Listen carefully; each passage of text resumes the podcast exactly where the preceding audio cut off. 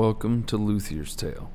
I'm Ben Liggett, luthier and owner of Liggett Guitars. Every week I interview someone that is passionate about their craft.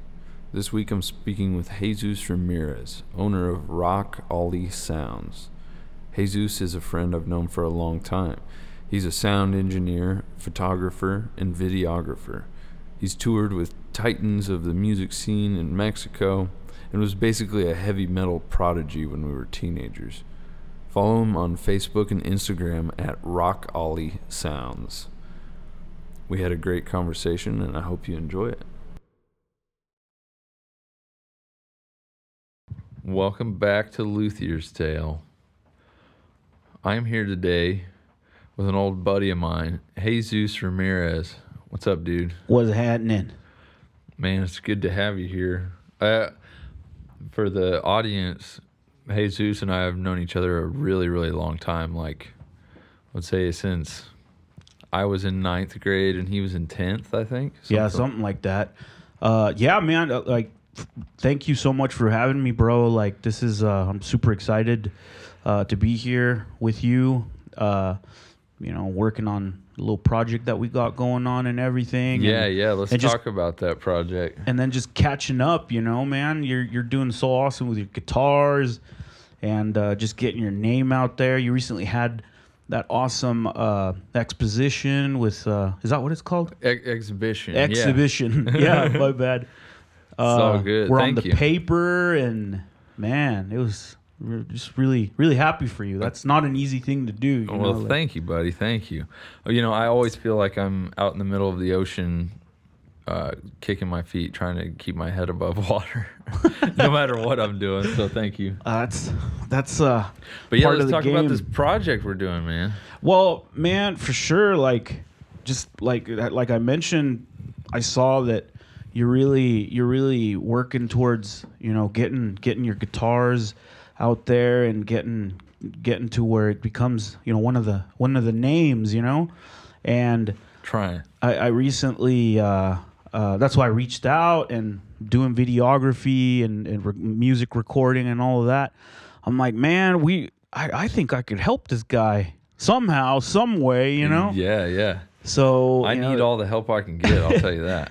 and, and honestly, just you know, being able to capture you, because I mean, the, the the story essentially is is about you, because you are the artist. You know, you are the the luthier, uh, a- and, I think that uh, telling that story will definitely uh, intrigue people. You know, and then and then it, your art will be showcased, and it's just wood, your shop, that whole that whole subject is just appealing visually, you know, Yeah, be when- on video and, and When Jesus came in the shop, he was like, "Man, all this is like, it's like a." Uh, it's just like a visual orgasm. And I, I look around and I'm like, oh man, there's like the walls are bare and just like look like crap. And he, he sees like colors and shapes and like angles, you know? yeah, well, I mean, you got you got like just just right there in that area, your work work tables, your workbenches. You, know, like, you got this wood that's like okay, I've never seen shapes like that on wood before, and then you go and spray it with that finish, and it's like it pops out, and it's like oh, I Oh, yeah. need to get that on video. Yeah, figuring. and yeah. all and all the tools on your wall and it just I mean yeah the different colors that's that, that is a, a a visual orgasm you know for for the project that we're doing and you know we, we haven't really figured out exactly what the output's gonna be we were we've been throwing documentary around we've been throwing you know snippets around Yeah, clips. Yeah, we. I, I don't know exactly how it's gonna form, but maybe it'll take multiple forms. yeah I'm, I'm hoping so like today what we just finished doing just a little bit ago uh we demoed uh what what do you call that guitar The abstract, uh, and it's a hollow body abstract. You know i actually uh i didn't mention this while we were setting up for the podcast but what you mentioned about how uh, uh, the body style how Uh-huh. you were inspired by picasso Oh yeah, and and dude like as soon as you said that it's like oh yeah you know the sharp corners and the lines and and Yeah, and yeah. some of the coloring and that, I thought that was pretty cool, man. That was Yeah. pretty cool. Thanks, man. Yeah, I, I originally called the the model the just Picasso. Yeah. And then like I was looking into it and evidently the estate of Picasso is like pretty litigious. Like they'll sue you if you Wow. use the name. So I was like, ah, I got to come up with another name. So abstract. And then I capitalized the T on the end of it because it's a quote T style guitar, like a Tele. Yeah. But uh, everyone, I know I named it wrong because everyone that sees it and reads it, they say abstract T. And I, I don't, so Right. it's, it's definitely a, a, an issue on my part of naming because sure. everyone says it wrong. Yeah, man. But I, it, it's, I'm glad you said that on the video, or what will be the demo video, uh, because it, it just it all made it made perfect sense to me after you said that. And I don't think you mentioned the uh, the uh, Picasso inspiration on the guitar when we talked about it a, f- a week or so ago. Yeah, yeah. I, I was playing with the shapes, like the the different rectangles and stuff, and then um, and I always just thought, well, it looks like something Picasso kind of did, like in his Cubist period, you know.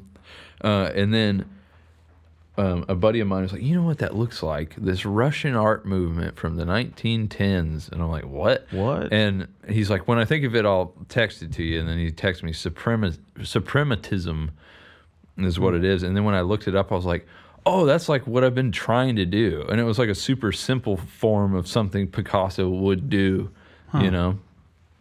Wow. And, uh, and it just works really good for inlay.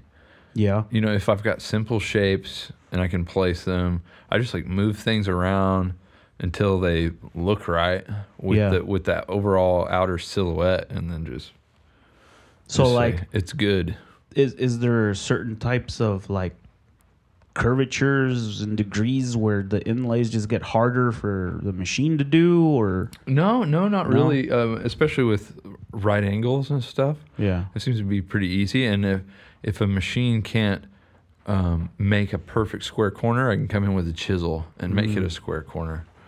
So that part's pretty easy. Dang. Wow, that's awesome, dude. No, but definitely excited. I Yeah, we, me our goal is to uh, shoot at least something at least once a week for Yeah. about a month, Yep. and then uh, we'll see come what comes out of that after a month. And if we feel like it's not enough, we'll we'll just keep doing it. Uh, you know, a whole guitar build probably is a little bit out of the question, just because you know how like we talked. There's so many stages to it. Right? Yeah, yeah, it'd be a pain in the neck.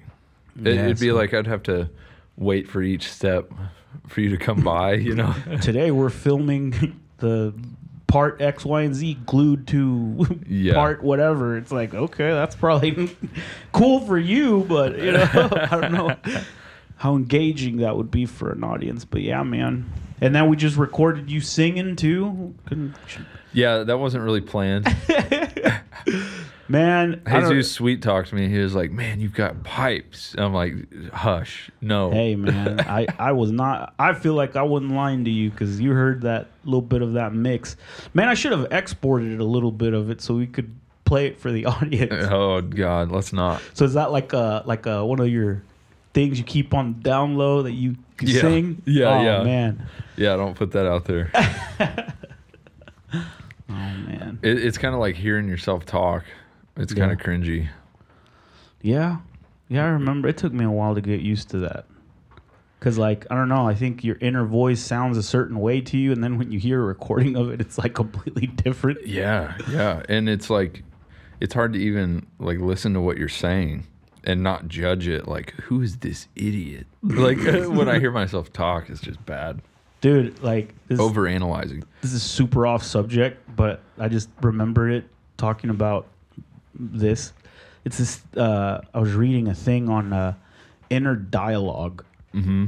and like, I, honestly, I think I'm sure it was some kind of psychologist, psychiatrist that wrote the piece or whatever.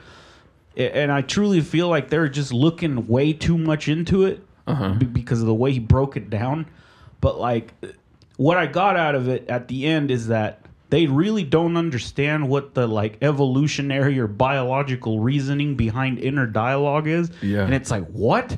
Well, it's just you talking to yourself in your mind, uh, uh, you know? Yeah. and and and like apparently yes, the majority of people do it.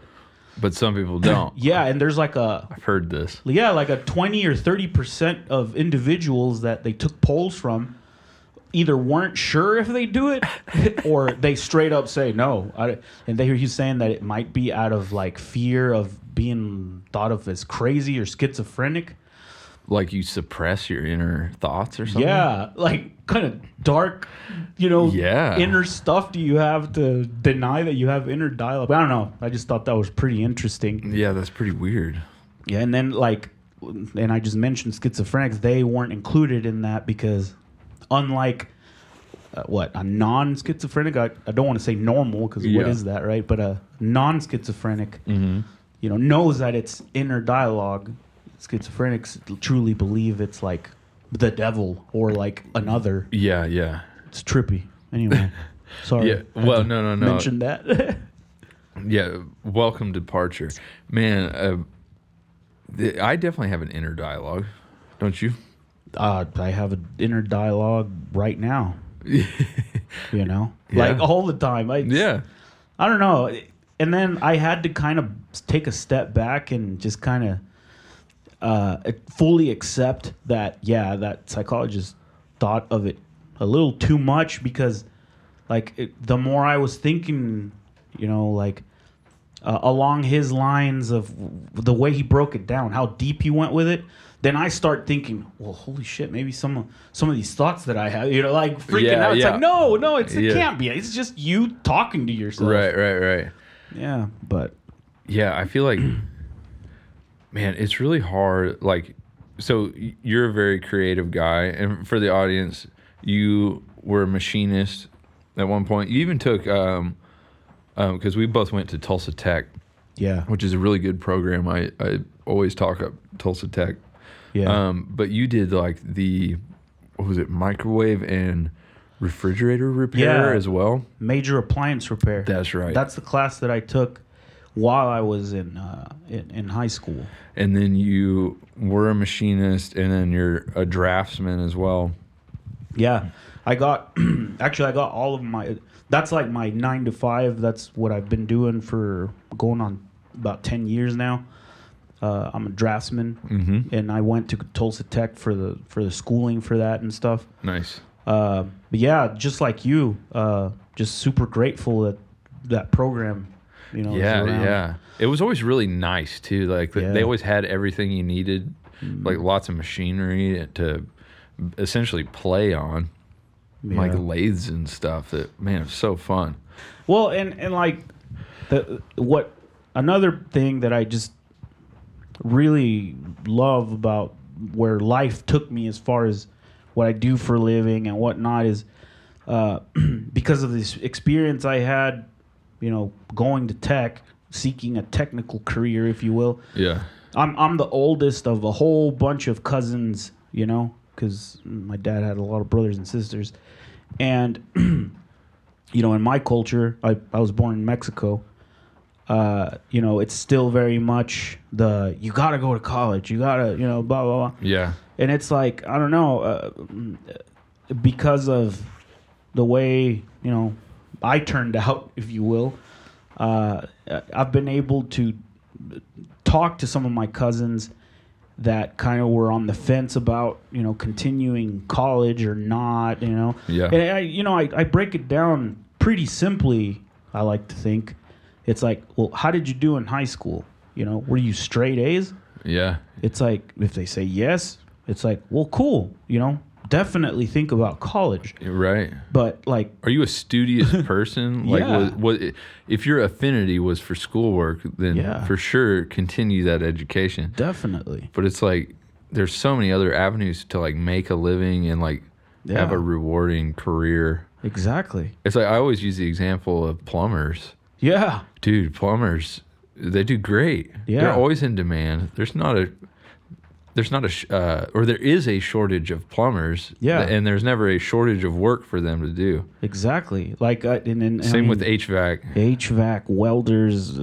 you know, masons, any kind of like, yeah, sure, that's I mean, it's, it's hard work, but at the end of the day, you know, let, let's let's let's switch over to the cousins that were like, well, you know, Yeah, you're on the fence. I, I I'm definitely on the fence, and yes, I did struggle with high school. Yeah. and it's like, listen, then Dude. you probably don't want to go to college because you know if you struggled with high school, and it might not be the case, but in most cases it probably is. And then, and yeah, I've had a few cousins that uh, like I got one that seeked uh, like the IT kind of, which you can go to college for that, but. I mean, most IT professionals will tell you that it's all in the certifications. You know, I see. uh, I had another one. She ended up being some kind of something in the medical field. She also went to tech, and it's like, yeah, you can have a damn make a really good living learning a technical career. Yeah, but uh, you were always a, a super creative person. Otherwise, you were in a band super early in school um, Yeah. called uh, Epochal, which Yeah. was like a I was heavy metal, kind of like metalcore almost. Yeah, Would yeah. you say like in that style? That's kind of what all heavy metal kind of was at the time. I don't think anyone called it metalcore at the time, did they? Yeah, I, I don't think so. I mean, like, what was huge back? I mean, you know, you you already had the Slipknot. You already had the nu metal. Was it? Was that of. what was big? But you guys weren't nu metal. You No. guys were like the next thing.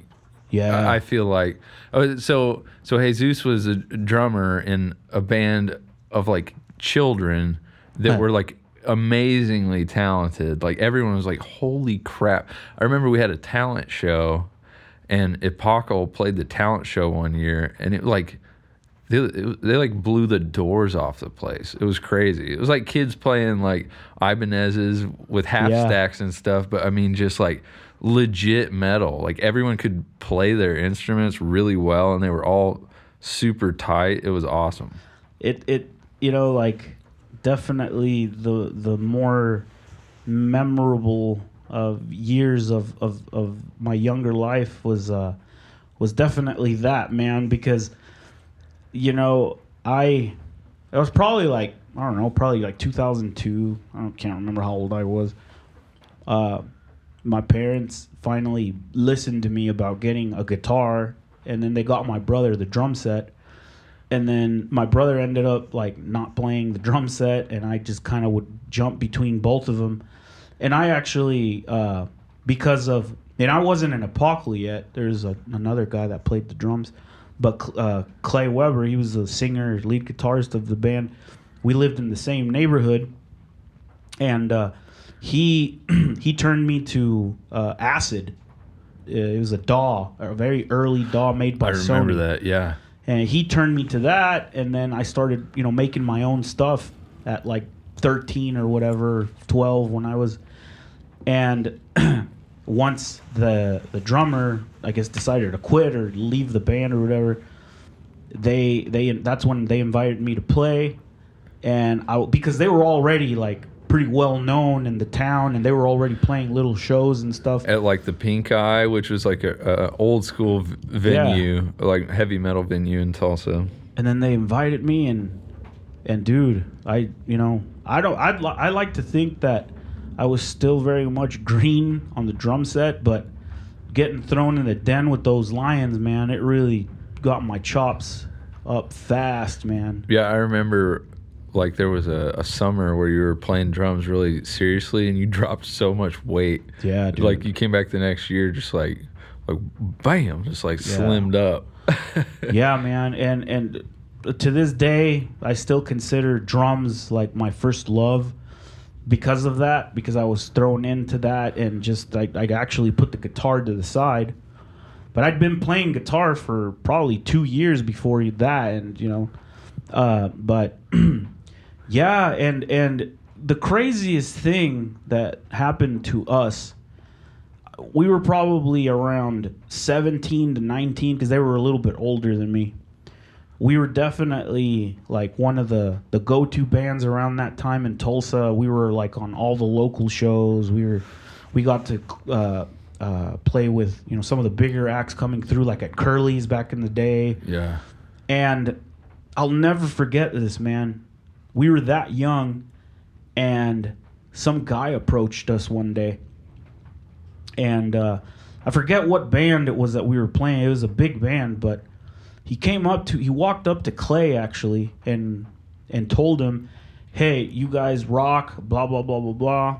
Uh, can you guys come out to somewhere in LA? I forget. It's like, but you have to like try to make it there latest like the that following Thursday because the show was like on a Thursday. Oh my gosh. I'll never forget this.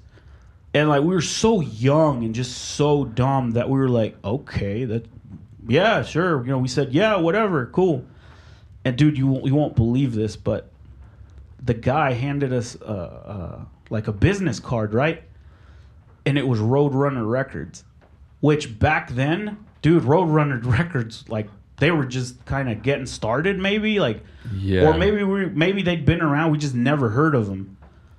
But it was legit Roadrunner Records. so check what happened. Uh, like the next day or whatever, you know, on our drive back, because back then Charles, the bass player, was the only one that drove. He was the oldest. Dropped us off at our house, and we were like, "Hey guys, we, you know, make sure you tell your mom and dad, you know, that we, we need to go to California."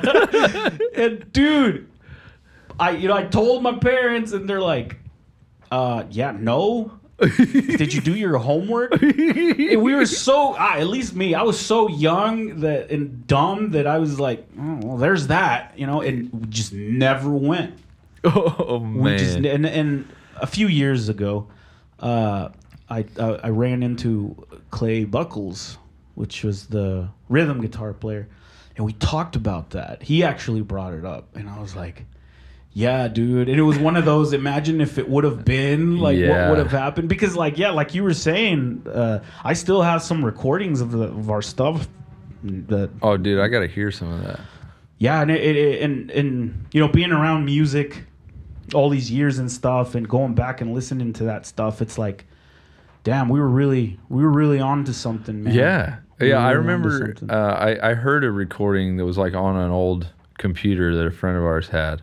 yeah, Um, at least in the last, I don't know, eight years or so. yeah, So it was like way after the fact, but I was like, damn, this still rocks.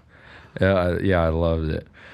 Yeah, but uh, so now you're doing the videography, you're doing videography, music production, and recording, uh, Yeah. like at a studio level, and um, um, as well as like live recording of bands.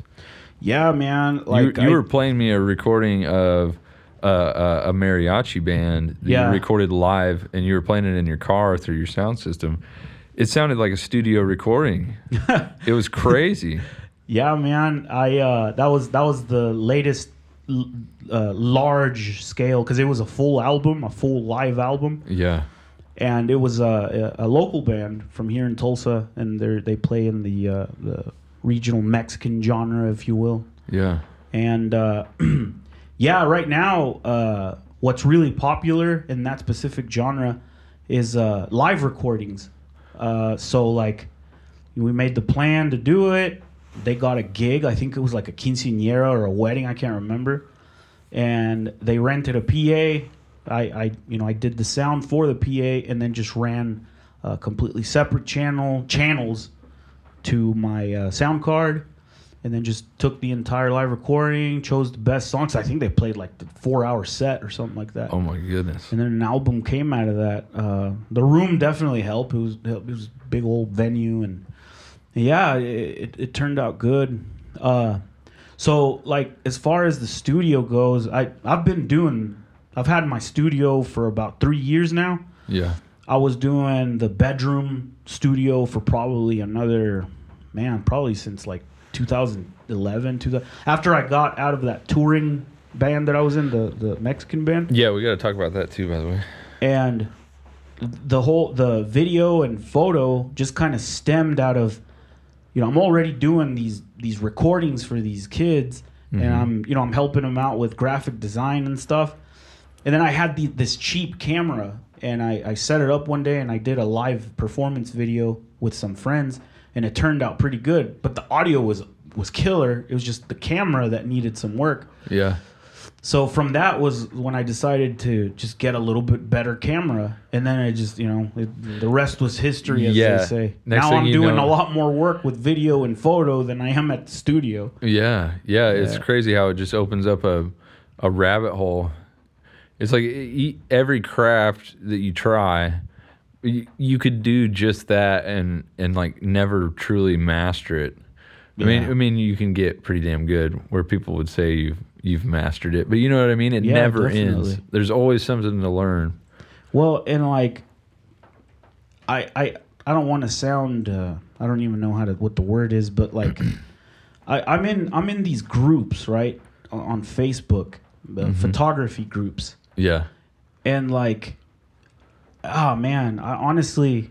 If you're a person listening to this, you probably and, and you're in groups of whatever craft it is that you're into, you you probably can relate. But they're, those groups are just more toxic than anything else, man. yeah. It- it's like- some of the luthier groups are like that too. Yeah, especially like- recently. You got a guy that probably got his camera yesterday, asking like the most basic questions, and people on there get they're like trashing them It's like, well, what do you expect, man? It's a group for beginners, Yeah, you know. And and I had to jump on there one day with this guy that was just like just bashing something, some some re- guy that just recently started photography, and like I had to just jump on there and tell him, listen, man, like honestly, I, I'm not trying to say I'm like a professional photographer or even post editor, but like I.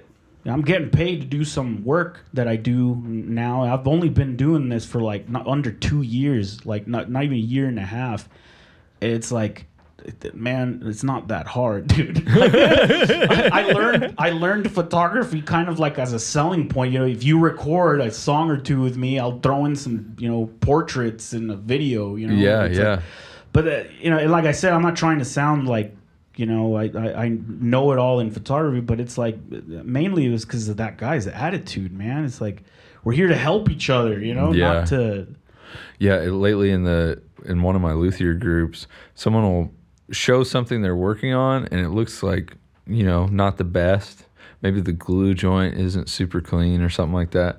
Instead of being constructive and be like, "Hey, I noticed your glue joint's a little like shoddy. You could do this and this to help with that." You know, just a suggestion. They don't do that. They go, "That glue joint looks like shit," you know, and they're just like just like flippant and shitty with with everyone. It's like how Yeah. are, how is a beginner supposed to take that? Right. It's just kind of Might as Kinda- well quit now. yeah. what the heck? nah, man. But But yeah, you should you know always be supportive and try to be helpful. I always try to be because I always need something from somebody or some kind of advice, and yeah, yeah. you know it always comes around. like I don't know how many people that would come to me for recording and stuff. Uh, you know, they they'd slowly just be like, it's almost like it's specifically one guy. Uh, he's a killer bass player. He plays norteño music, Mm-hmm. And he's a he's also a songwriter. And just like I think he through the course of like probably a whole album, probably 10 songs, paying me to record his 10 songs. He slowly, just while he was recording, he would, he would ask me, you know, what's up with the monitors? You know, what kind of mic? Oh, what is that program? you-" It's like he slowly learned the craft just by recording with me. And now he has his own home studio. Yeah, And it's like, dude, I, if I were of a different state of mind or, you know, the type that like, no, I'm not to tell you. You know, Yeah. that, that that doesn't benefit anybody. No. You know? Like, and it doesn't like like keeping someone else out of the craft. yeah. Ultimately, really doesn't benefit you. No, it doesn't. It's like and now Yeah. he's it's not like he's he's taking away work from me, you know, like it It's it's like famine behavior. Yeah, yeah, yeah. You know. Yeah. Um, oh, so we got to talk about the um the the other band you were in. Oh man. Yeah. What was so- the name of it? So I I I played with a well established. I mean, I'm pretty sure they've been around since like like the late '80s. Uh, um, it's a Mexican band. They're called uh, Lamento Show de Durango. Uh, so you know, we were talking about Apocal and high school days. Yeah.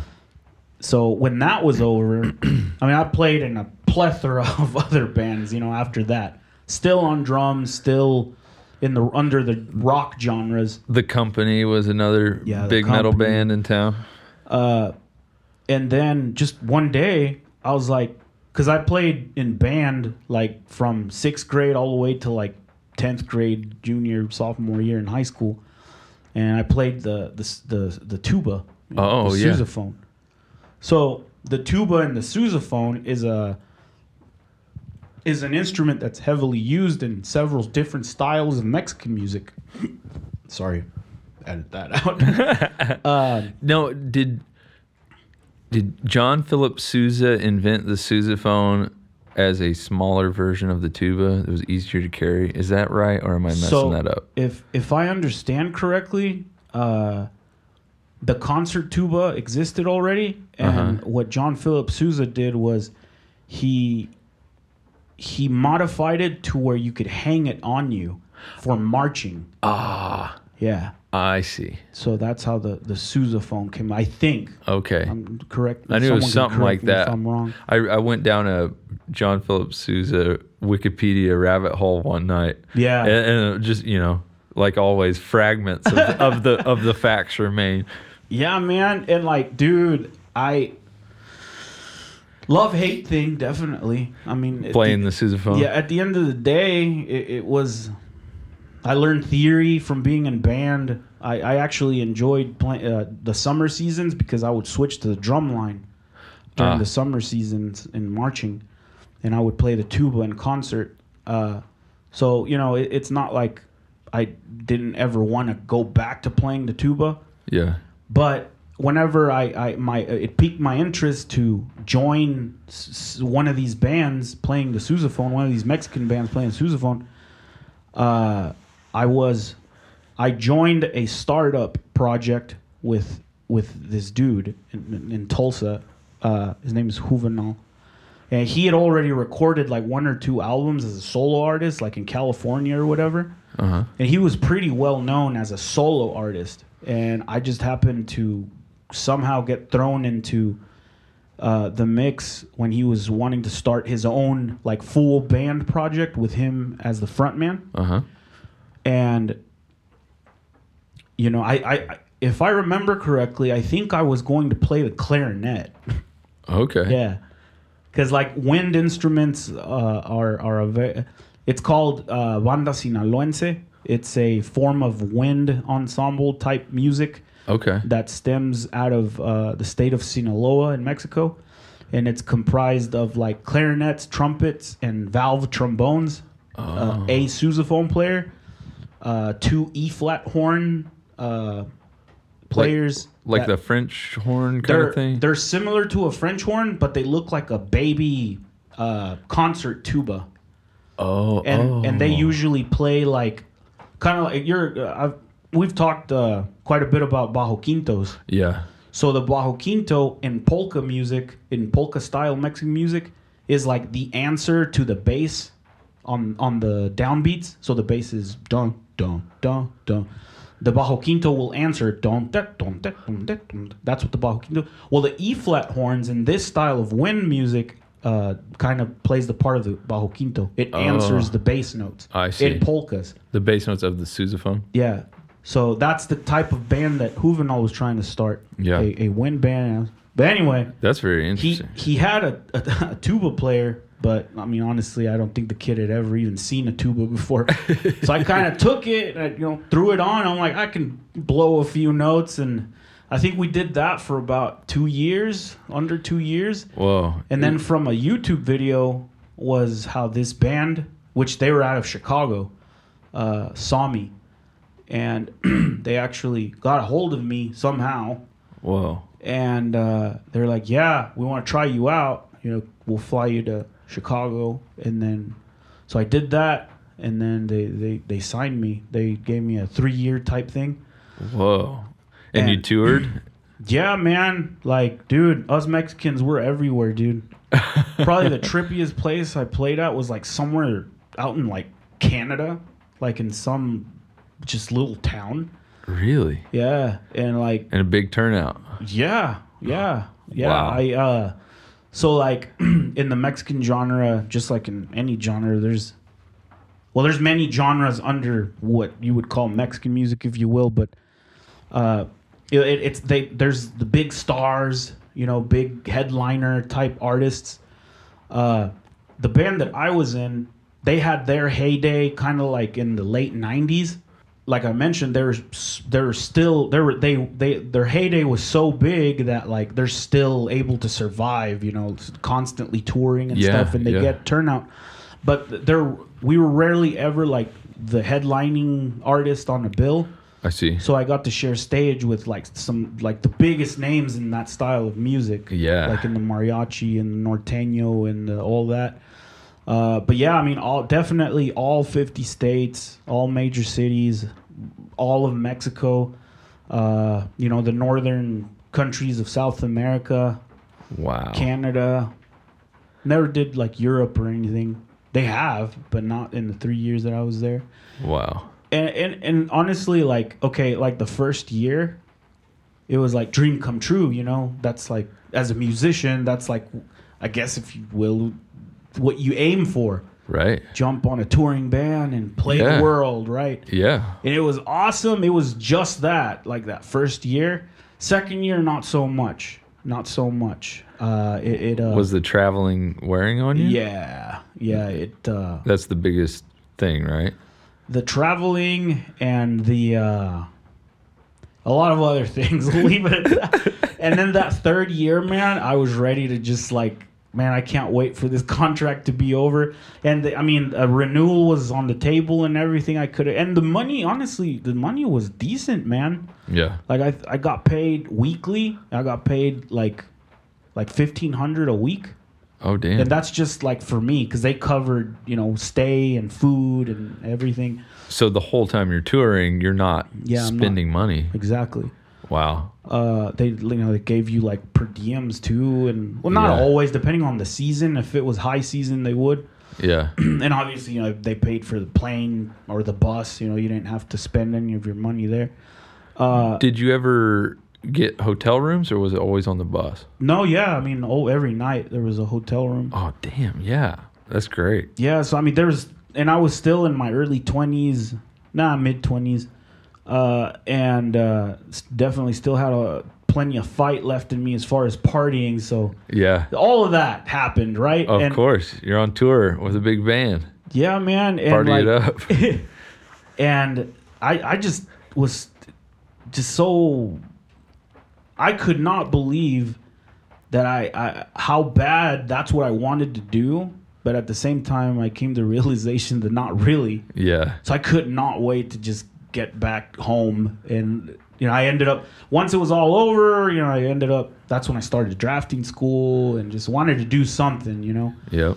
but I still continued with. I started up uh, a, a local band right after that, still in the Mexican genre, is playing the sousaphone, Yeah. and uh, it went real well. I mean, it got to the point where we were gonna also go get signed and all that. That's a whole nother different story. The industry, music industry, is ugh, glad we didn't do that. and then after that project, man, that's when I kind of lost the, the that itch for the stage, man. And I haven't stepped on a stage, and the last time I stepped on stage was I started a low. Uh, a uh, 90s cover band like 90s rock oh yeah. and like the only reason I did that is because I finally was able to save enough money to get like my dream guitar. That's the only reason I started that band. Just to play your guitar on stage. yeah, man. But What, yeah, what kind of what kind of songs did you play? What 90s songs? dude, we played you know like the Weezer hits. Uh, we yes.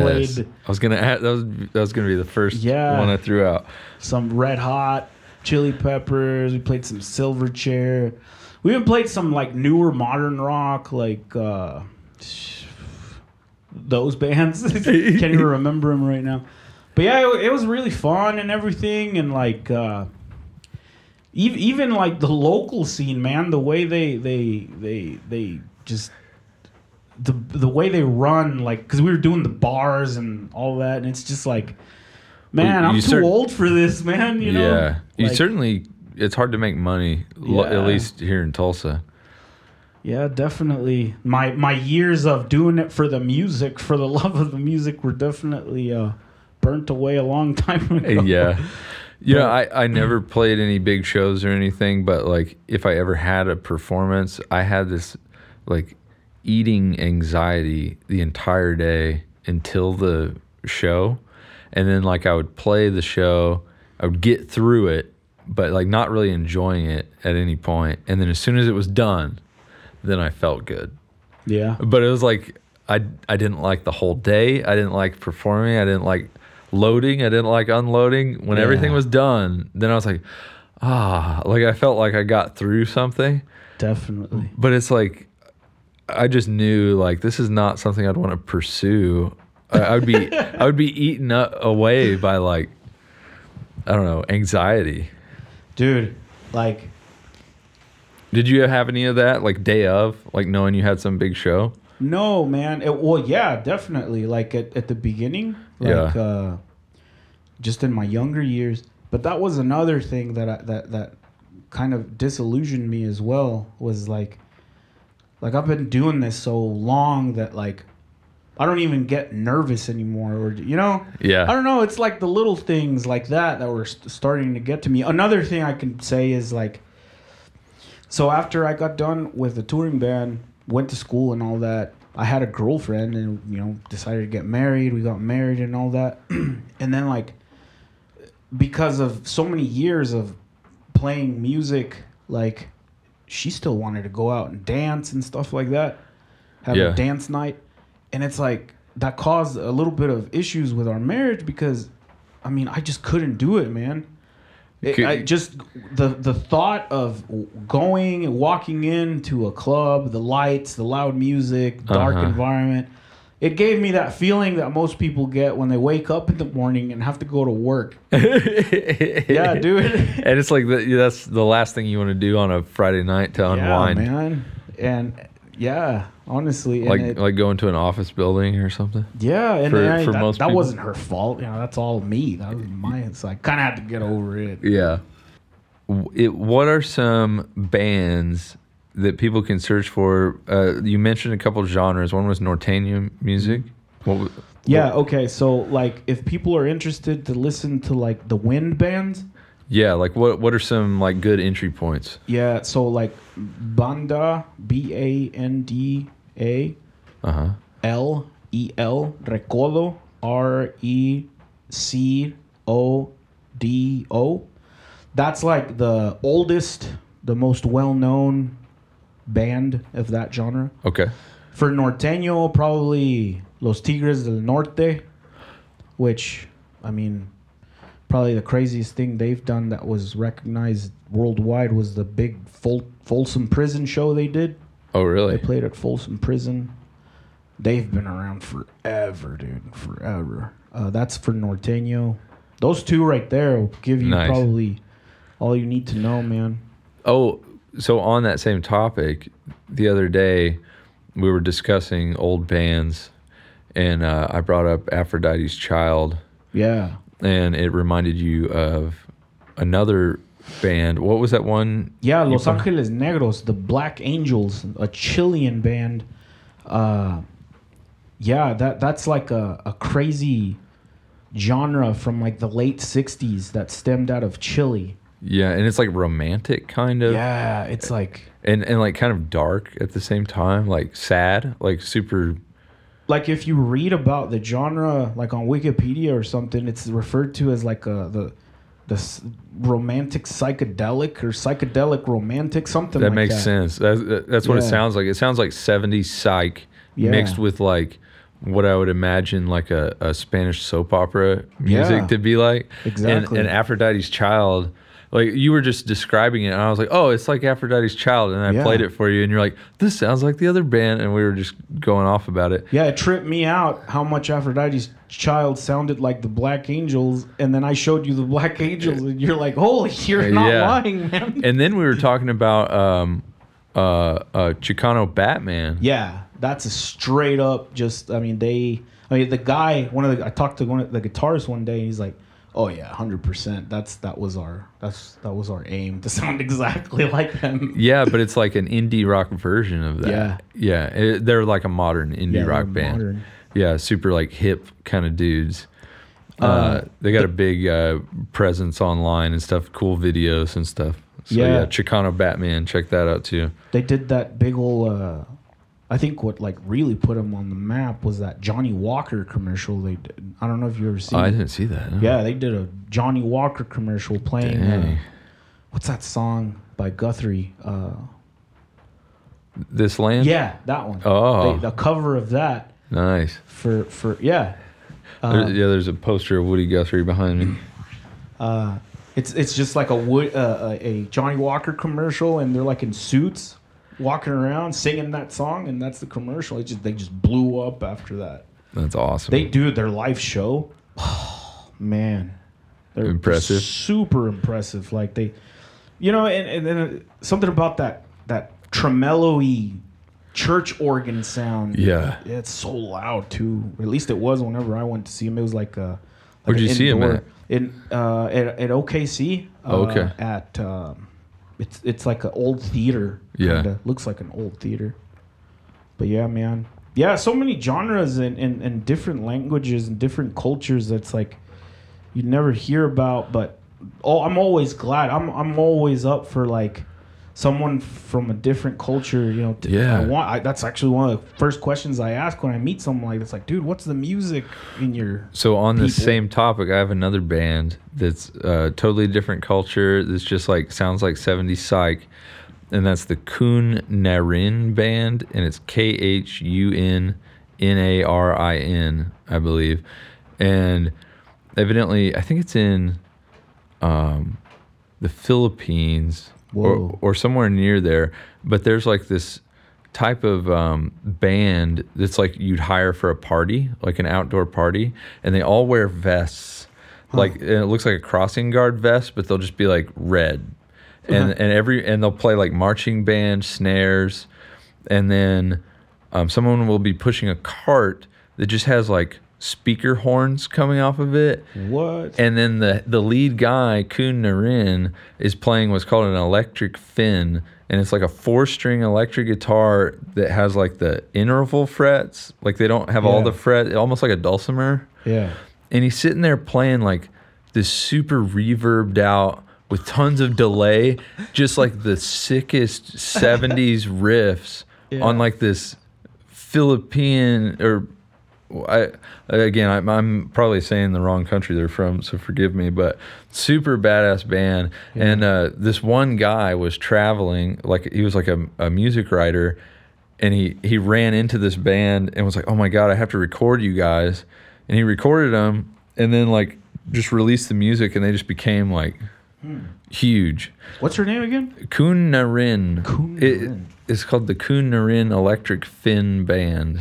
It's P H I N Phin. I'm gonna have to check that out. Yeah, super- Sounds crazy. Super dope. Sorry. Dude, when are you gonna like venture into like one of these exotic stringed instruments like that, man? Man, it, you know, if I get some client that wants uh, some Yeah. some weird thing, Dude, I'm gonna have to see if see if you can make me a quinto, man. yeah, we always talked about the Bajo Quinto. But see, when I see the Bajo Quinto, I see like I'd end up wanting, wanting to make it sound like a, a fingerstyle acoustic or something. It wouldn't be like a traditional Bajo Quinto. Well, okay, and on the same note, uh, I feel like I wouldn't do justice to the original form. That's what I'm trying to say. well, here's the thing. So, okay, uh, right now, like literally right now, the the biggest, most popular genre in in the Mexican genres is uh, is uh, something they call sierreño.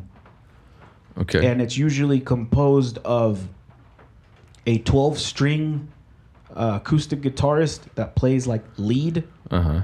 and a rhythm six string guitarist playing you know rhythm obviously and then either a a contrabass with like nylon strings Yeah.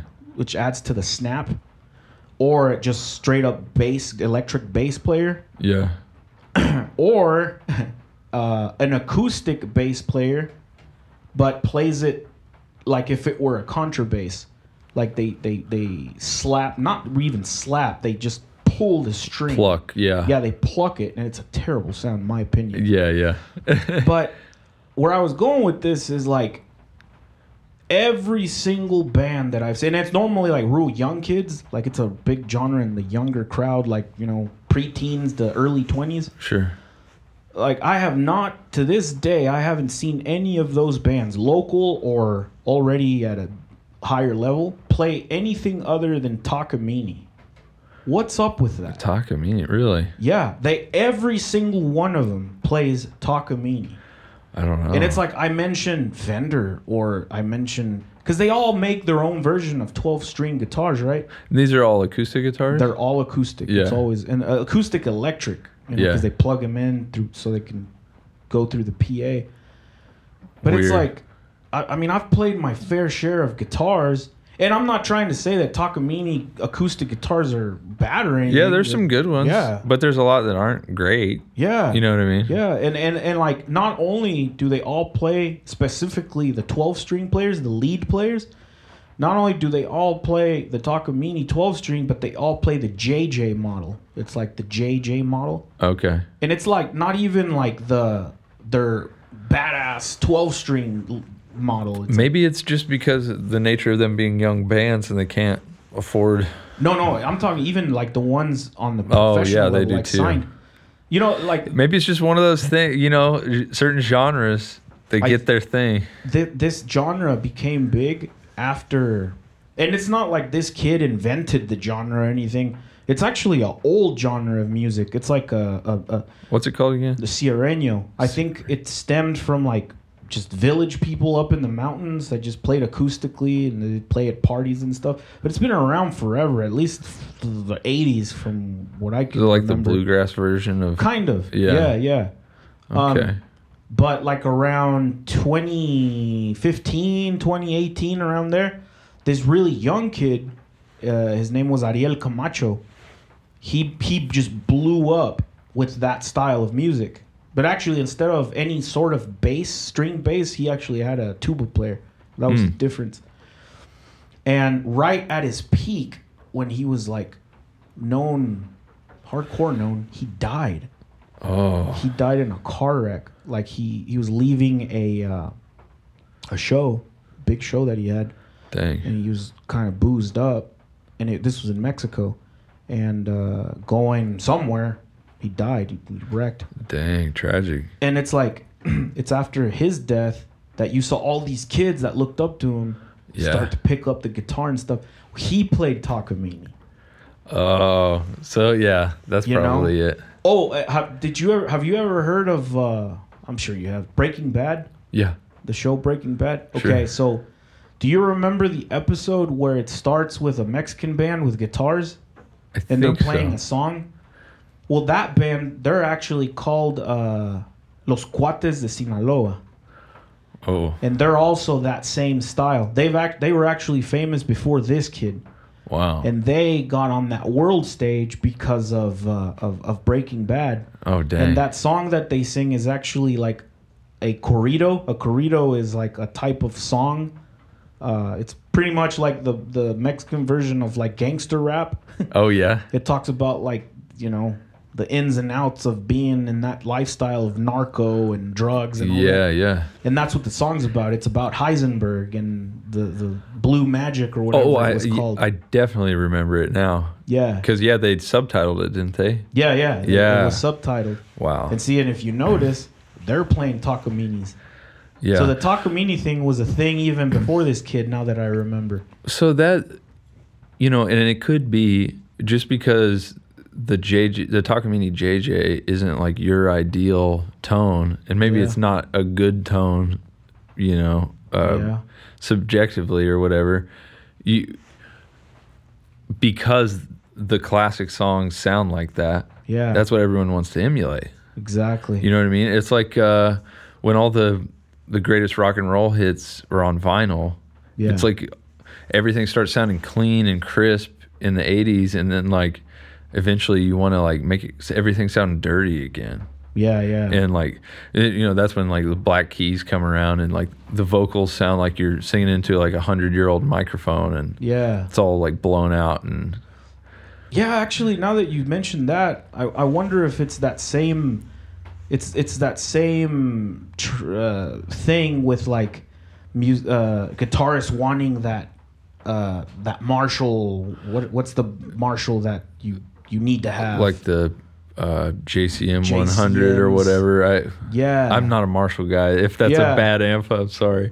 or maybe that's why the Strat, you know, is the Strat because of the legacy of Well, know, sure, all sure. the guitarists back in the day. They Pretty sure Buddy Ho- Holly had a Strat. yeah. If You Buddy know? Holly had a Strat, Yeah. by God. Well, it's it's funny how like I remember when when I was first starting guitar, I was probably 15 or so. Um, um, around that time, like you could find harmonies and Silvertones, like they were all just garbage. Like no one wanted them. They were like a hundred bucks, you know, and a lot of them were, you know, hard to play and needed work and stuff like that. But then you saw bands like poor kids that started bands started playing like punk rock on harm Silvertones and shit and like just rocking out and then Yeah. kids see that and all buy them up when they get turned 20 Yeah. and then now you go to a, a pawn shop and there'll be Silvertones for like $600 Wow. it's like you know it, it doesn't mean it's a great guitar but Yeah, just because of its demand, I guess, or yeah, what it became. You know, the harmonies back in the day were like, or or there were some that would come from like uh, Sears, yeah. and um, um, I forget there was another, um, an early early department store that would they would sell like banjos and guitars and you know they were cheap guitars for the time yeah. not to mention 40 50 years later but yeah, but- Yeah, and then people crazy. want it because that one record was recorded with that and that's how it sounds and you want to sound like that I almost want to like reach out to Takamine and be like, "Hey, so uh, like, uh, thank God, I bet, I bet you guys are glad that Sierreño came around, because dude, every kid, I mean, Uh, that's the really? that's the thing, and dude, like, I don't not to talk trash on the genre or anything, because it's cool, I like the genre, but that's that's like the the most of the bulk that I'm getting in the studio an acoustic 12 string, an acoustic guitar, like because they want it recorded plugged in. Because when I mic it up, it doesn't give the sound like you were saying. yeah And The dude, piezo it- sound? Oh man, it Uh.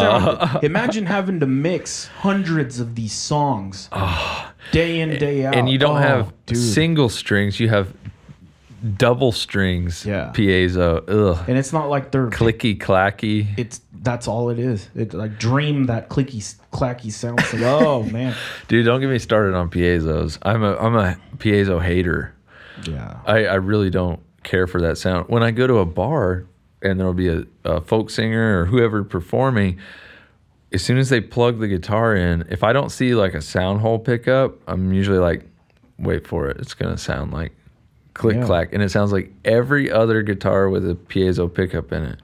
I, I really, I, I get like it cutting through the mix or something. It'll sh- certainly do that if Mm-hmm. Yeah. that's what you want to do. Cut but through your ears, dude. Oh, I'm glad to hear you say that because I respect your uh, tonal opinions. oh man, but yeah, and and I know a lot of really talented musicians, um, and and even luthiers that really like that sound. to me, see, and this is what I try to tell all of these kids is like, let me mic the guitar and let me mix a song, and you, t- it's like that could be the defining thing that you know that essentially gets you to It makes you stand out. yeah stand Yeah. out because you get a more natural guitar sound. It's like nope, they want that scratchy ass, clicky clacky. That's it's the sound of that style, and it's like oh goodness. It reminds me of uh, Korn's bass player. Yeah, yeah, that's man. Well, I mean, I mean, It's a sound. it's a sound. It is the sound. It is what made them to this day. Korn is Korn. Yeah, you know? couldn't not have that. Yeah, and, and and that's I think th- those bands that were able to become one of the immortals, if you will. It's because they had that thing where, like, if they played three seconds of a song, any song, y- without vocals, you would know it's them. Just that sound, you know, something Yeah. about it. What's another band that has that? This is like they're just them. Yeah, that sound. Korn's definitely one of them because of the bass and At least when David Silveria was the drummer. Mm, man, that's a hard one. Pantera, Primus. Primus, yeah, That they're kind of their own sound. yeah. Like, Pan- we were talking about Pantera earlier and how all that was Yeah, they're definitely unique. Yeah. that s- super saturated sound, early gent Yeah. on those solid state Marshalls. oh man. Didn't he play Krank? Krank, is that what it was? I think so. Uh, maybe Yeah, he did at one was. point. He played like Dean Flying V's and Yeah. something like that. Yeah, man. Uh, oh yeah, I remember what I was gonna say. Uh, just final thought on the whole. Uh, uh, what we were saying about Mexican genres and the guitars and all of them playing Takamines? Yeah. There's definitely uh, brand loyalty in these in these bands because accordi- accordions is another one. There's Uh-huh. literally three brands of accordions that are used in these millions of Mexican bands around Mexico and the United States. It's Gabbanelli's, uh, Dino Baffetti's, and Coronas. Are Like- there? I, I don't know uh, brands of. Yeah, uh, are dude. there a lot more brands than that? And honestly, like probably seventy percent of them are Gabbanellis. They they all use that. I mean, they're super expensive and yeah, they're really well made. But it's like, yeah, I'm sure there's got to be more accordion manufacturers, right? Just like there is guitar brands, right? Well, I guess I don't know how big the accordion is. Uh, Maybe there's only three brands of accordion. I don't know. nah, I, I've seen I've seen more of them. But yeah, man, that that's like the. I, I, I guess what I, what I'm trying to say is you need to build that Bajo Quinto, man, because Oh yeah, that that brand loyalty is insane, man. yeah. I did kind of like the pickup that you pointed out that the Bajo Quinto folks like. The it was a sound hole pickup. It, Yeah. rem- it reminded me of the Sunrise pickup, which I always kind of liked too. yeah, Bajo Quintos with a piezo, nobody will touch them. It has to have a pickup. Good. It has to have a pickup. All right. Well, we're off to a good start. Yeah, man. And and Does anyone play with the fingers? a Bajo Quinto? Yeah. No. And actually, like the Bajo Quinto is like a new version of the traditional, because it used to be a Bajo Sexto, Yeah. which that had twelve strings, Right. and then whenever Was it tuned the same way as a guitar? You know, honestly, I don't know. But see, like the purpose of the Bajo Sexto, the 12 string version, was to play acoustically without an amp. And so that kind of threw out the bass guitar. Did they ever use a, a archtop version of that? Mm, yeah. Because an archtop would lend itself really good to that style, I think, hmm acoustically. Yeah. But I mean, it.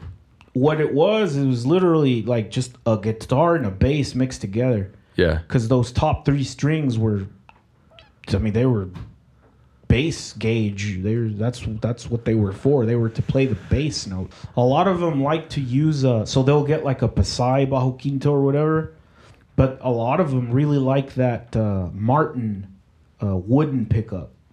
Oh yeah. I don't know what what If I was gonna build one like a flat top. I'd probably try to build it more like a Martin, like a like a bluegrass style, something that you know made for being driven with a pick. Yeah those aren't meant to be used with a pick. The Martin ones. No, they are. Oh. So I would like I would I would kind of lean towards that style of building for a, a flat top Bajo Quinto. Yeah.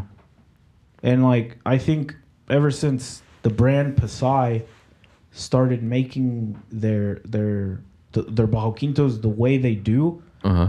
like I think their approach was was done the right way. Okay. Because see, like I remember back in the day, whenever a norteño group, you know, their Bajo Quinto or Bajo Sexto player, it's like it was either handmade by some guy they knew, or you know, there's the brands weren't really a thing with those yet, Yeah. and they they they literally only sounded good or actually got a sound out of them if they were plugged into an amp.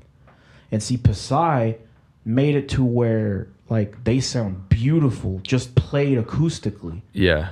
So I think in turn, that instrument is just gonna sound that much better when you plug it in, you know? Yep. And, and yeah, I mean they they just blew up. They're, those damn things sell for like five grand. Wow. Yeah, dude. That's cool, man. Man, cool. well, it, it has been an hour, sir. yeah, man. Thank you so much for recording with me today. No, thank you for having me, dude. This was like I said. This is the be first podcast I've recorded face to face with somebody. really. Yeah, they've all been through like Skype and stuff. Because most of my Oh, man. connections in the luthier world are, you know, through online friendships and stuff. Hey, well look at that. Maybe we'll have to do this more often. I'm just down the road. Yeah, so- yeah. yeah, and we'll we'll be uh, working on the project more and just recording stuff and and seeing what comes of it. It's gonna be Awesome. awesome, man. I'm excited. Me too, man. And again, thanks for having me and definitely won't be the last or hopefully. Yeah, it won't be. All right, man. See you, buddy. Peace.